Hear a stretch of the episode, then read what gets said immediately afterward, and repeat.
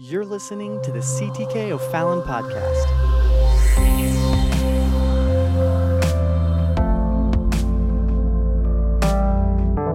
I want to talk to you about things that we fight. Now, I am not going to tell Luca all of the things that I did as a child when he grows up.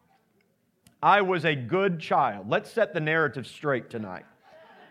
I was a good child. I did not get into a lot of trouble. I do not believe, to my recollection, that I ever had the police called on me. And so, to the best of my knowledge, so that's good. That's a good thing. That's a good start in life right there, when you don't have that. But we had fun. And there's something about a boy and that has a little bit of a fight in him. He's got a little bit of a competitive edge in him. You know, it's just everything's a game. Everything's sort of a competition. Nobody's going to help me preach on Sunday night here tonight. I thought that this was just something that men did until I was blessed to have nieces. And when they got together, I realized that they like, girls like to fight too. And it's just something inside of people, I guess, whatever it is.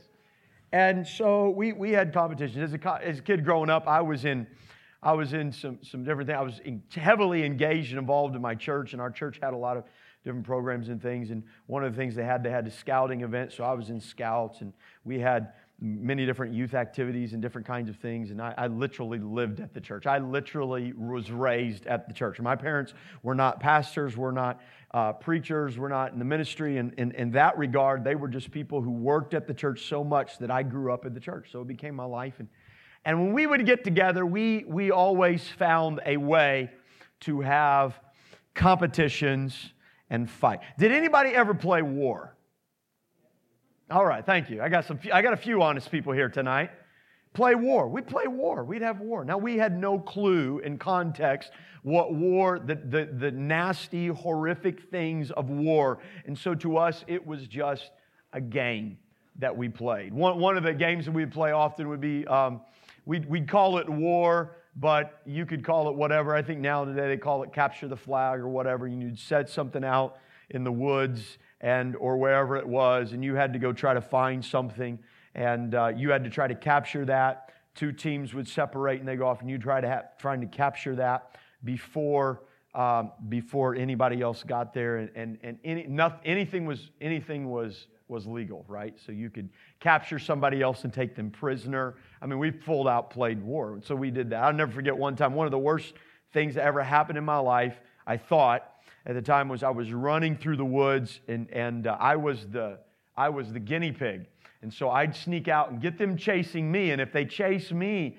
then it left it vulnerable, and we could go and we could capture that. So I was the one willing to do that, and I'm running through the woods, and it's about 2:30 in the morning or something, pitch black kind of thing, when the tree coverage over you can't really see, and I'm running through the woods, and you're going through thickets. There's no trail here, and I'm just going through, and I'm pulling down all of the different vines and things that are there as we're running through. And I was probably about 12 or 13 years old at the time, maybe 14. And I went through, and I remember grabbing a vine, and I had a glove on. It was winter, middle of winter, and I had a glove on, and I ripped my glove. I thought it was going to come out, but I was going full force, and I about hung myself on this thorn bush of vines, and I had one of these horrible scars that came. So I still have probably some scars if you look really close in there. We took this serious. We had fun. And of course, then, they captured me, and I'm like, I'm dying, and they thought, oh my goodness, kind of thing. And we captured the flag, and we won the game. And so, it was good. It didn't matter. What happened? We did anything.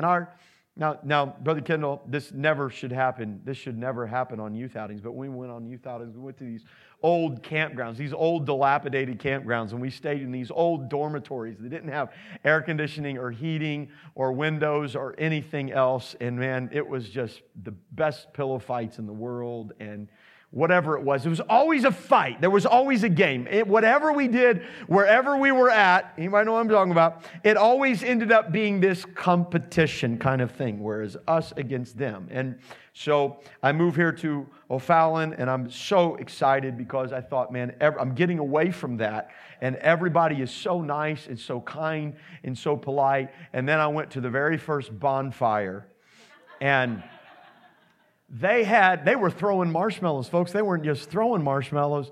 They got marshmallow guns. Like they came ammoed up. Brother Randall, so kind. He gifted me that marshmallow gun. I still hold on to that. And it's just something about it, something in our nature that we like to do that. But that's fun and games. But what I want to talk to you about tonight is not something that is fun and games. It's not something that we engage in for competition or for strategy, and then we can just stop, call it a night, and we go home. We are truly in a fight, a serious fight. We are in the midst of great spiritual warfare.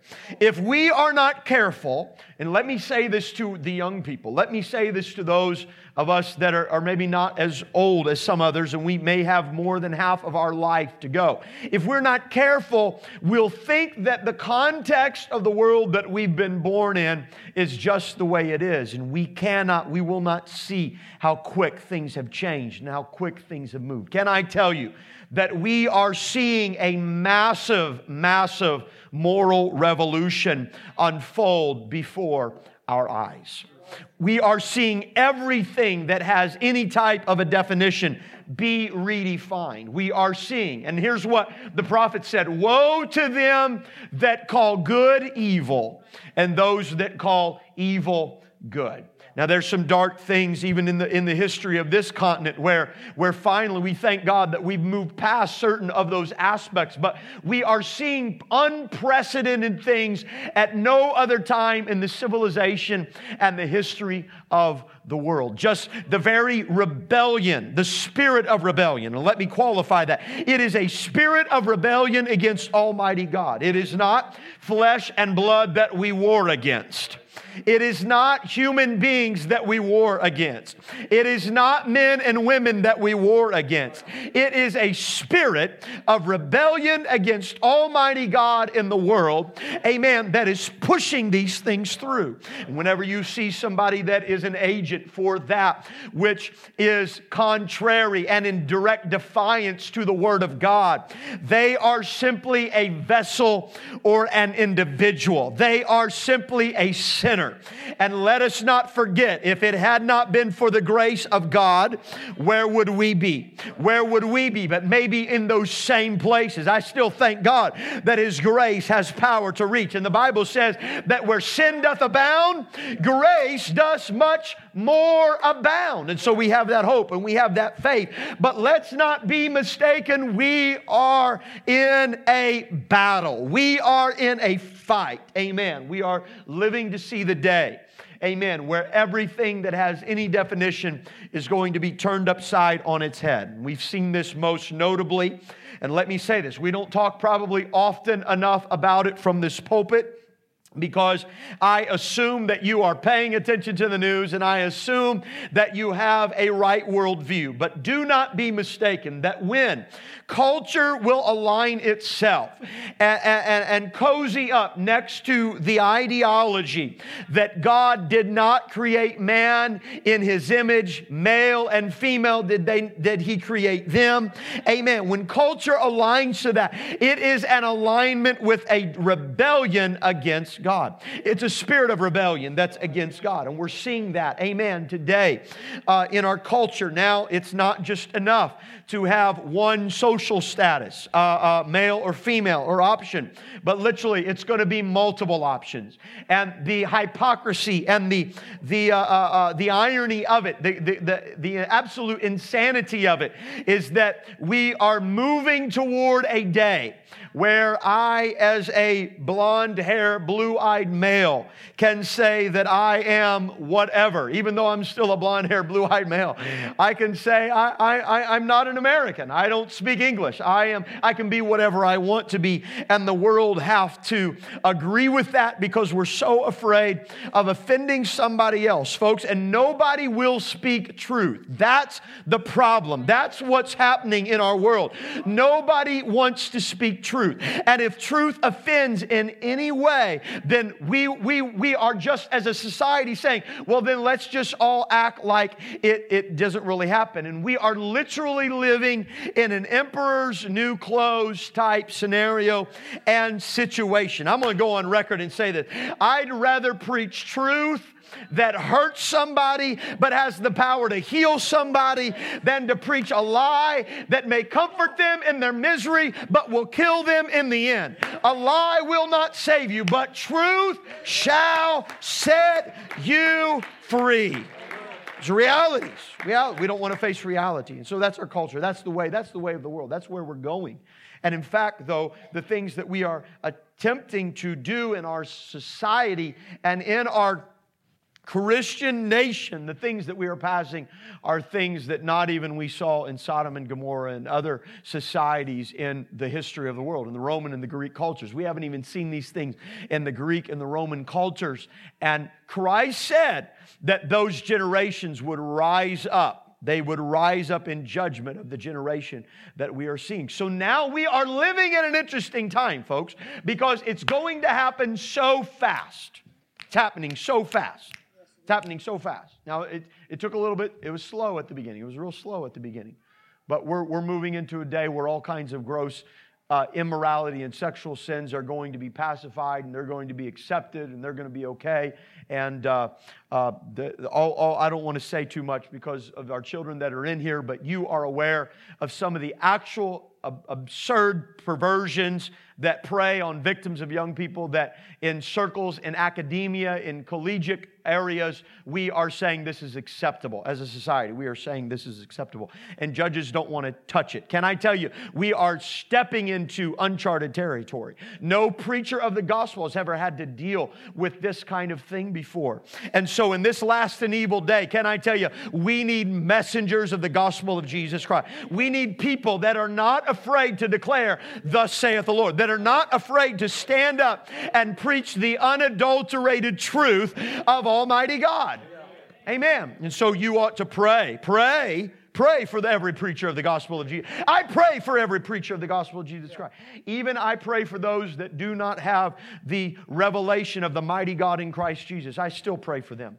I still pray for every person that holds the Bible and that ascribes to certain things, even if they don't believe in Jesus' name baptism, even if they don't believe in the infilling of the Holy Spirit, evidenced by speaking in other tongues, but they still are trying to follow along in the Word of God. I pray, God bless them, God lead them. You know what's going to happen?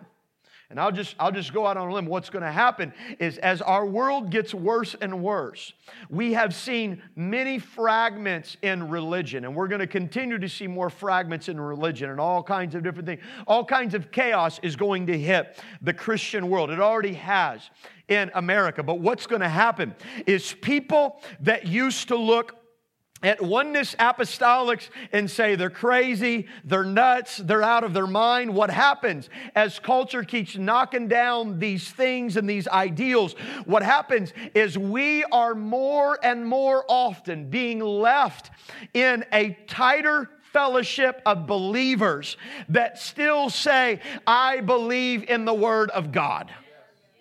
Amen. Can I tell you, not everybody that is Spirit-filled, amen, is necessarily rejecting the Bible. There is a whole group of people out there in our society that have never received the baptism of the Holy Spirit, evidenced by speaking in other tongues, but they believe that the Bible is the inerrant Word of God.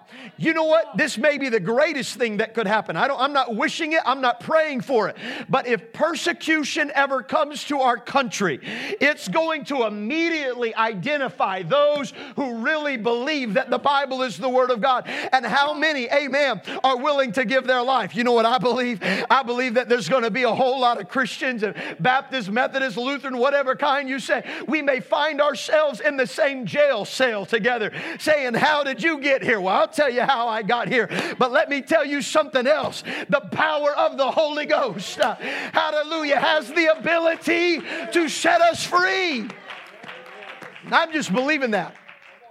So you better understand why I make friends, amen, with believers that don't understand and see everything in Scripture, because when I gave my life on an altar to Jesus Christ for ministry, I knew that there was very much a likelihood, and I pray not, but there's very much a likelihood that my generation would live to see the day where when we went to the pulpit and preached the gospel, we could be taking our very life in our own hands. And I tell you, if we live to see that day, I'm going to tell you everywhere persecution hit the church, I say it a lot, but I'm going to tell you again, amen, there was great revival.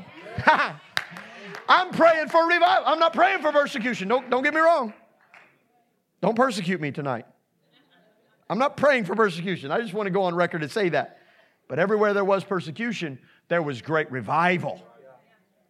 We've been praying for revival a long time, so how does this have to happen? How does this have to come? I don't know how this has to come, but I'll tell you, whether persecution comes or not, there are four things that we must fight, and I want to move on. Amen. First thing that we must fight, we found in Ephesians chapter number 6, and we preached or we read from this in our text where he says, put on the whole armor of God that you may be able to stand against the wiles of the devil.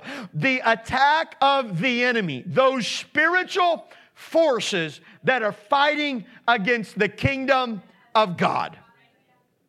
We wrestle not against flesh and blood. What does it say? But against principalities, against powers, against the rulers of the darkness of this world, against spiritual wickedness in high places. Can I tell you that there is a spiritual dominion in our community? I don't want to spook anybody out, but there is a spiritual dominion in the Metro East of St. Louis. And you can feel it. It's tangible. If you pray and you're sensitive, you can feel it there. There is a stronghold there that needs to be broken. I am praying, God, you give us liberty. You give us direction. You teach us. You show us the strongholds that need to be broken. Let us break through those strongholds. We don't wrestle against flesh and blood. At the end of the day, our church problems are not a money problem. It's not a building problem. It's not a member problem. No problem that we could ever have. Amen. It's a spiritual problem, and we've got to fight against the forces of darkness that would to God that the gospel of Jesus Christ not be spread. I wonder if there's anybody in here that's committed to some spiritual warfare in your life and in your home. That's why you got to be careful what you do when you get up on Monday morning, because you are fighting. Amen. You are a soldier in the army of God, whether you like it or not. And we are living in a day where we do not get to be pacifists. We are not allowed to be spiritual pacifists. You can't just say, well, I'm going to let somebody else do the preaching. I'm going to let somebody else do the worship. I'm going to let somebody else do the praying. You will not win that war. You will not win that battle. You have got to step up for yourself. You got to do your own praising, your own praying, your own preaching, your own understanding, because we are in a spiritual war. Somebody say amen. Amen. Let's go on. 2 Corinthians chapter number 10. What does it say?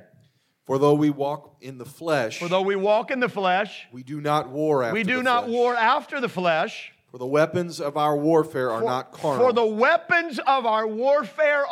carnal. It's not marshmallow guns, folks. It's not swords. But they are what? Mighty through God to the pulling down of strongholds. Amen. I got good news tonight. Hallelujah. There's no devil that's been invented. There's no spirit that's been commissioned that is greater than Almighty God. Greater is He that is in us than he that is in the world. And the weapons of our warfare are not carnal, but they are mighty through God to the pulling down of strongholds. That's why some people try to solve. Now I'm not against it. I'm for doctors. I thank God for doctors. I thank God for psychologists. I thank God for counselors. I thank God for all those people. I'm for all of that stuff. I think that's awesome. But you cannot solve a spiritual problem with a physiological, biological, psychological antidote or prescription. A spiritual problem can only met with a spiritual prescription. And that's where there's power in the name of Jesus that we sung about tonight. Amen. We have power, amen, in the name of the Lord. So the first thing that we fight against is we fight against kingdom enemies. We fight in the spiritual warfare. You fight You may spite, but you fight in spiritual warfare.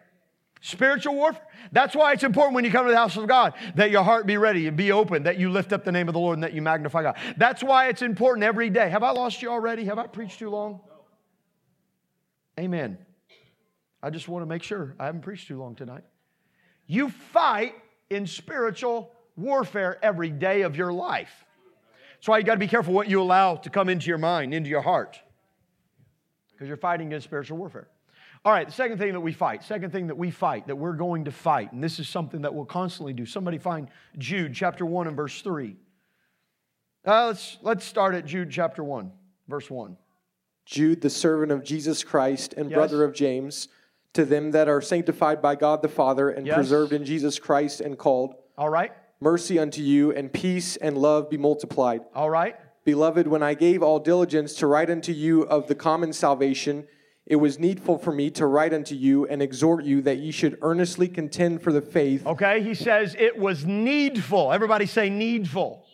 Needful for me to write and exhort you, what?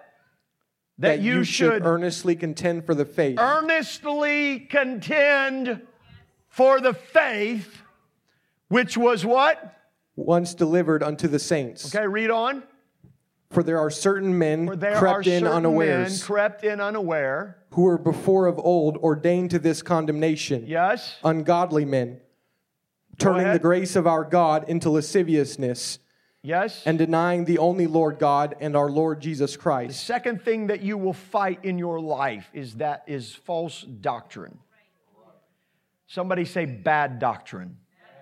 Wrong doctrine. It's bad thinking. It's incorrect thinking. It's a twisting of the gospel. It's a polluting of the gospel. Anything that is not the whole truth of the gospel of Jesus Christ will curse you. It will lead you astray. And Paul felt so strongly about it that he said this, though I or an angel from heaven personified come down and preach to you any other gospel, let him be accursed. What we have given you is truth. If I lose my mind, church, if I go to sleep one day and I wake up and I'm not in my right mind and I start saying crazy stuff, amen, you better earnestly contend for the faith, because it's important that your thinking, that your understanding is right. And he says this, you're going to fight. You're going to have to earnestly fight. Why? Because there are things that will creep in unaware. Hallelujah. Can I tell you, our work in church will never be done.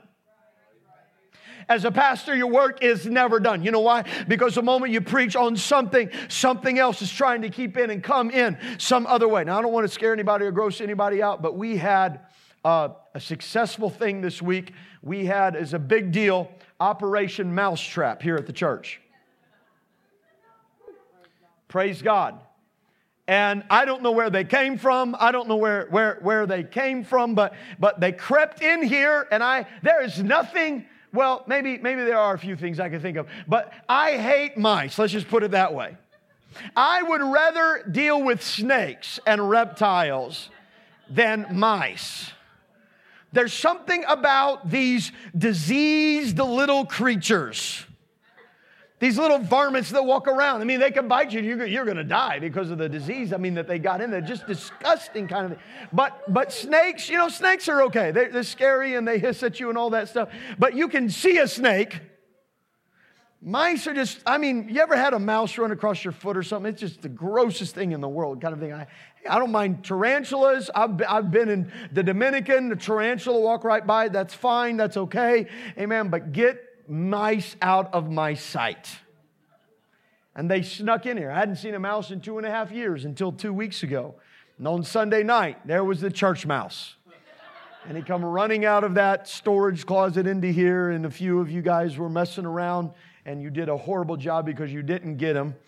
And so I come back the next week, and somebody else said they saw, Brother Brimer, you were here, and you saw a mouse run across in the kitchen, and that was just horrible. Oh my goodness, I can't handle that. And so I was in my office the next Sunday, and a few Sundays ago it happened to me that I heard a little scratching sound, and out from underneath the billboard crawled a bug.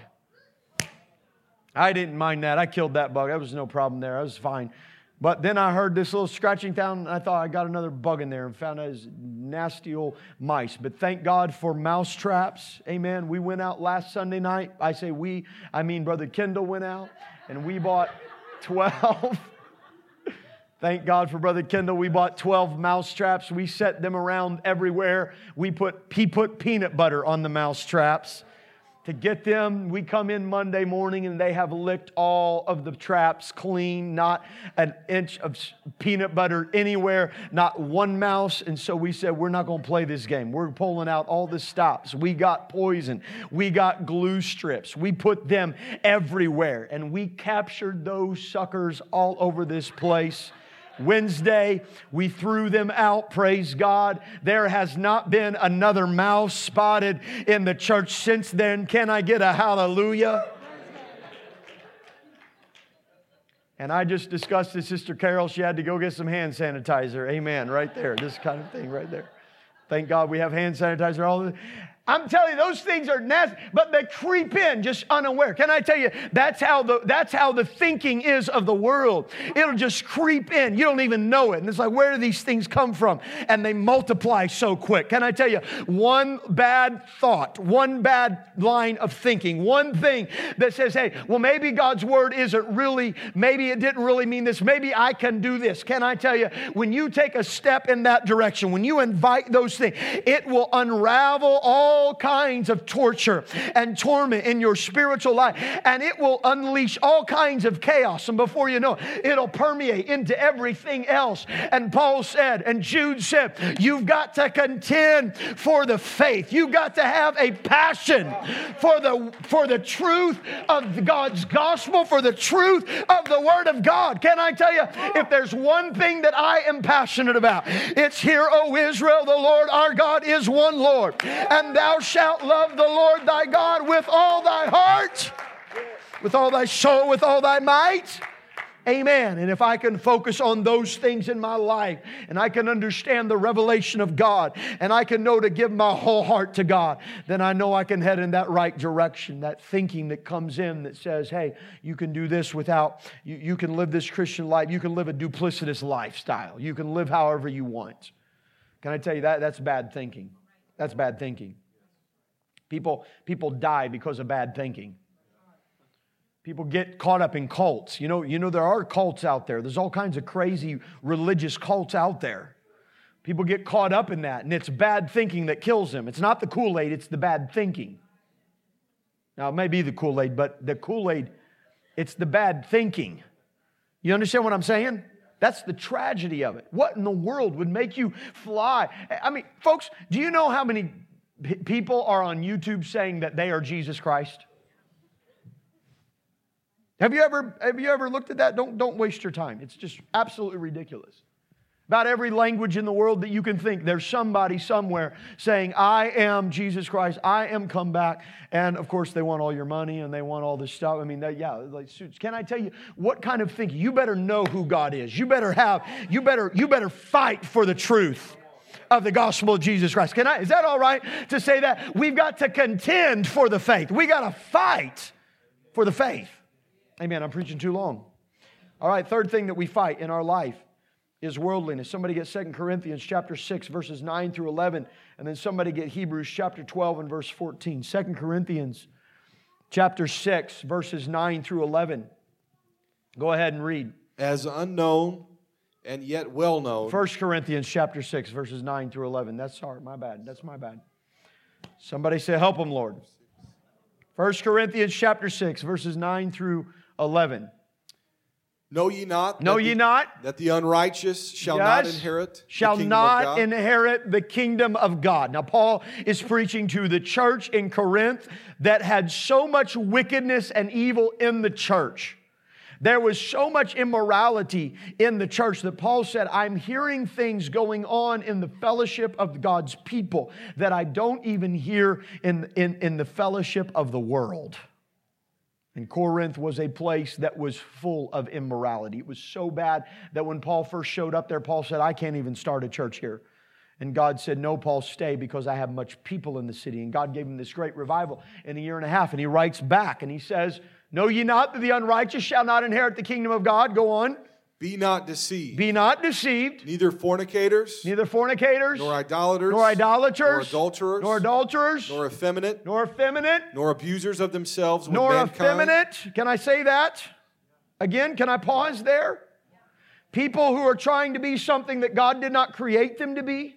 That word right there, folks, if you need to do good little study, you can study that out. The perversions of Rome was so great that they would take young men as children and they would raise them up for the service of certain ungodly things. And the politicians in Rome and all these people would abuse them, and it is unbelievable. And that's what Paul is speaking out against. Don't let this be something that creeps into your life.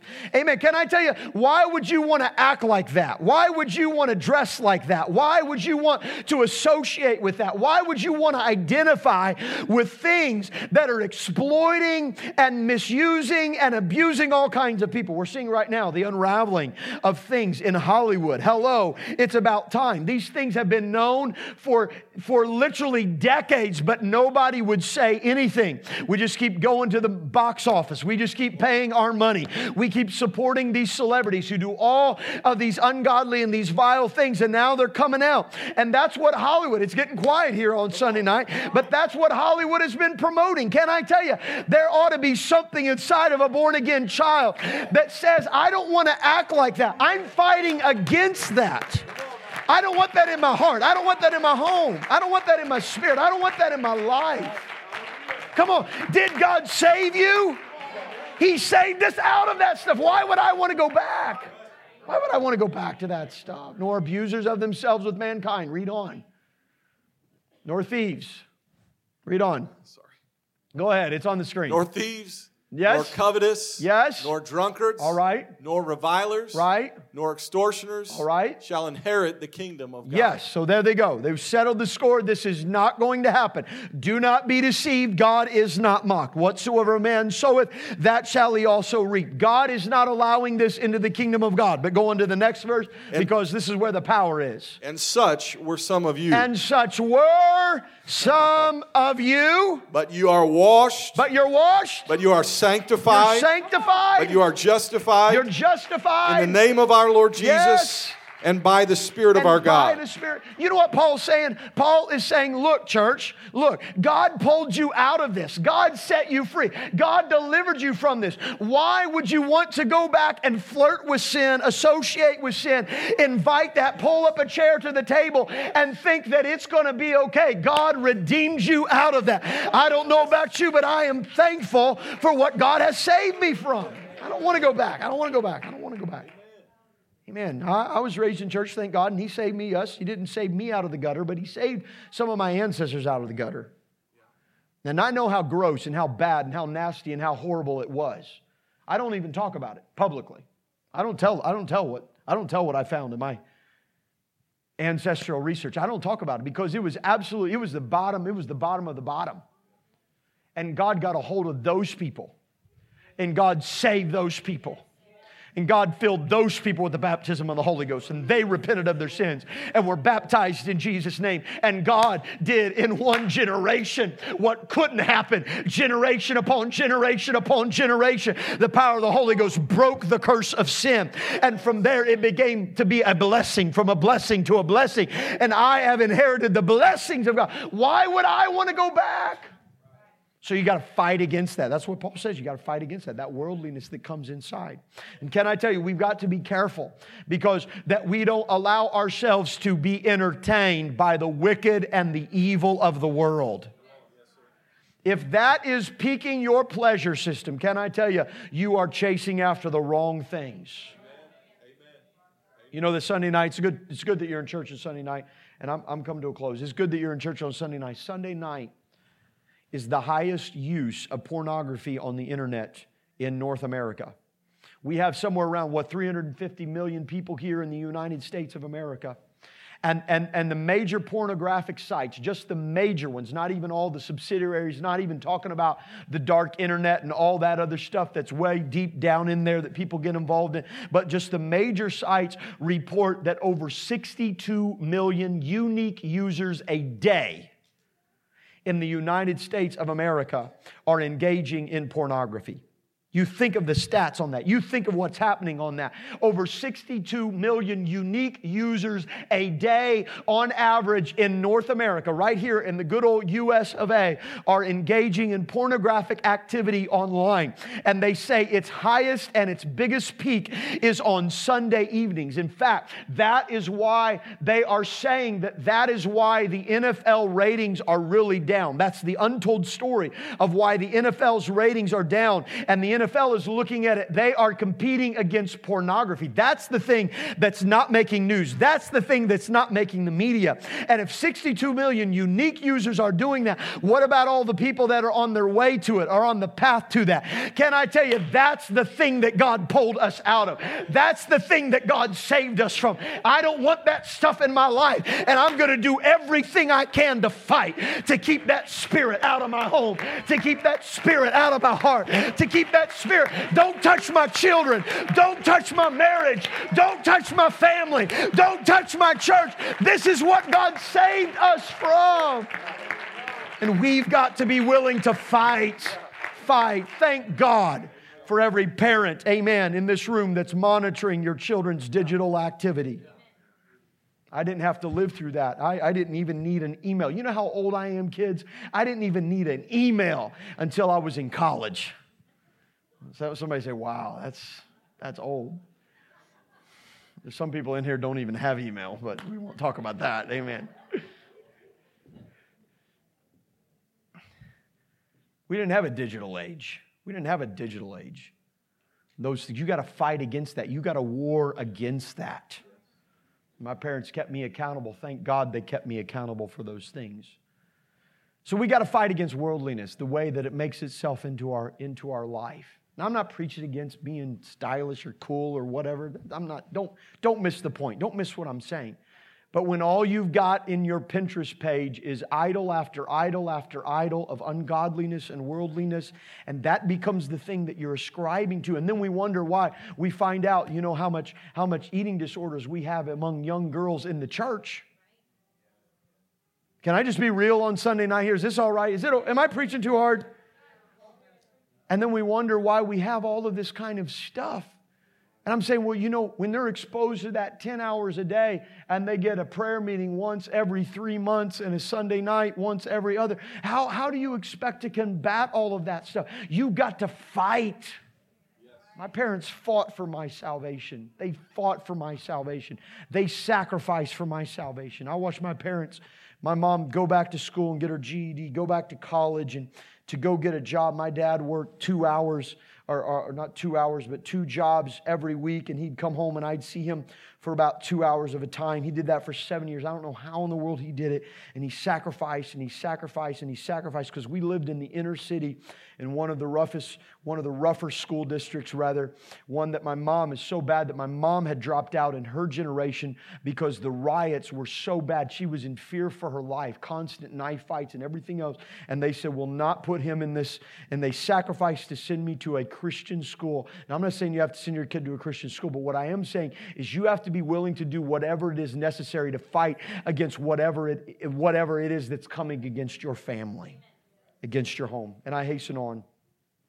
So we fight against spiritual wickedness. We fight against principalities, kingdom enemies. We fight against false doctrine. We've got to fight against false doctrine. Can I tell you, if you allow false doctrine in your family and in your home, be careful. Because what you do in moderation, your children will do in excess. Be careful when you are dismissive of the Word of God. And then the third thing we fight is we fight worldliness. And then fourthly and finally, we fight indifference. We fight sleep, spiritual sleep. And I'm coming to a close if you'll help me with the music tonight. Mark chapter number 13. Christ comes to His disciples and He asks them, would you just tarry with me 1 hour? He's getting ready to go to the cross and He's praying that prayer. Will you not tarry with me 1 hour? He comes on two occasions. He finds them sleeping. They were more concerned about their slumber than they were their spiritual warfare. Can I tell you, in Romans chapter 13 and verse 11, and then 1 Thessalonians chapter 5 and verse 6. If you have Romans chapter 13 and verse 11, I don't know if we can get that on the screen.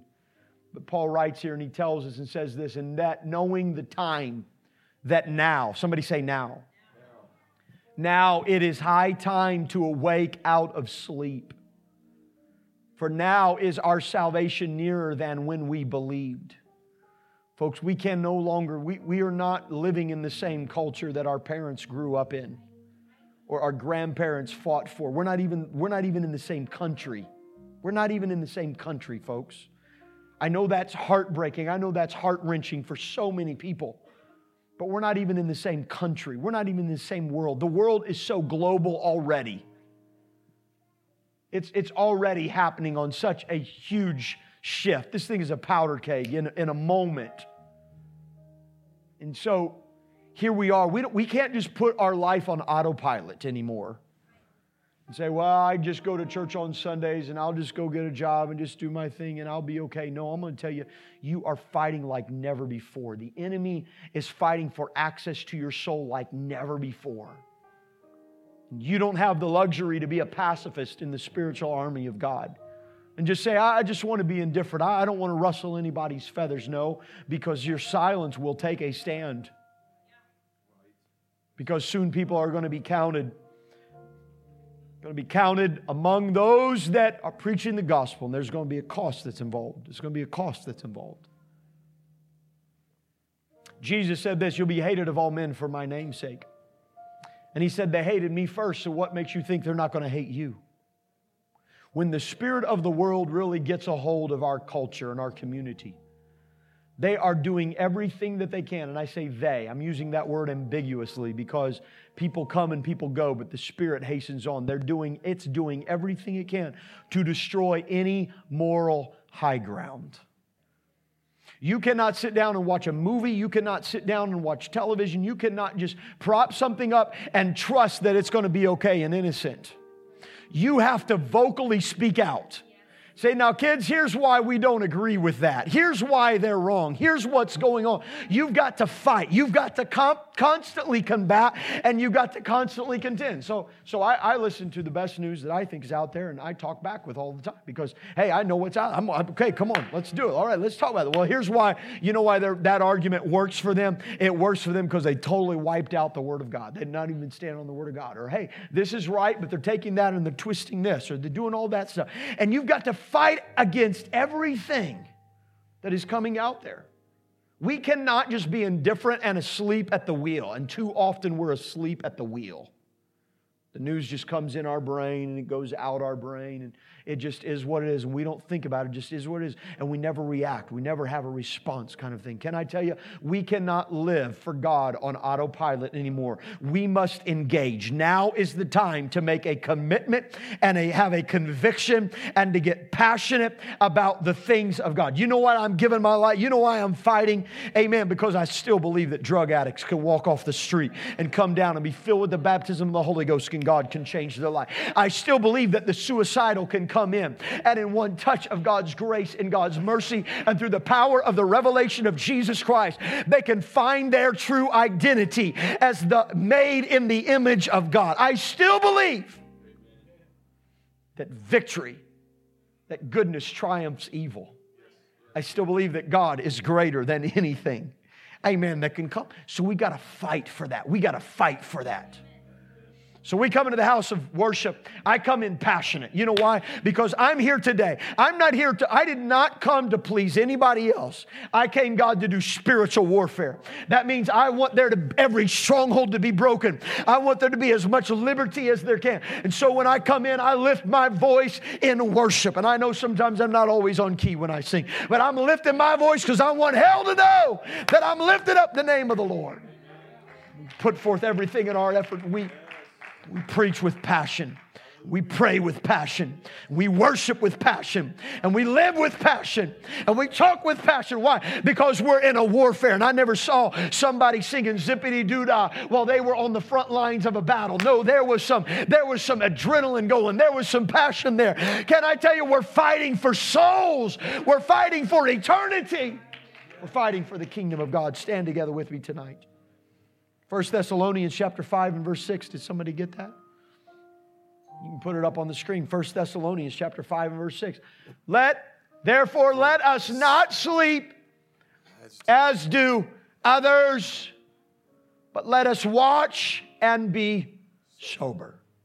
Let's watch. Let's look for what's going on. For they that sleep, sleep in the night, and they that be drunken are drunken in the night. But let us who are of the day be sober, putting on the breastplate of faith and love, and for an helmet the hope of salvation. So Paul here is echoing to himself the same thing. You've got to take on the whole armor of God, the whole armor of God. So have you picked up the shield of faith? Are you willing to fight? Now I'm going to give a different altar call tonight. Are you willing to fight? That's the question. How willing are you to fight? Are you willing to give your life for this cause? Are you willing to give everything that you've got to this?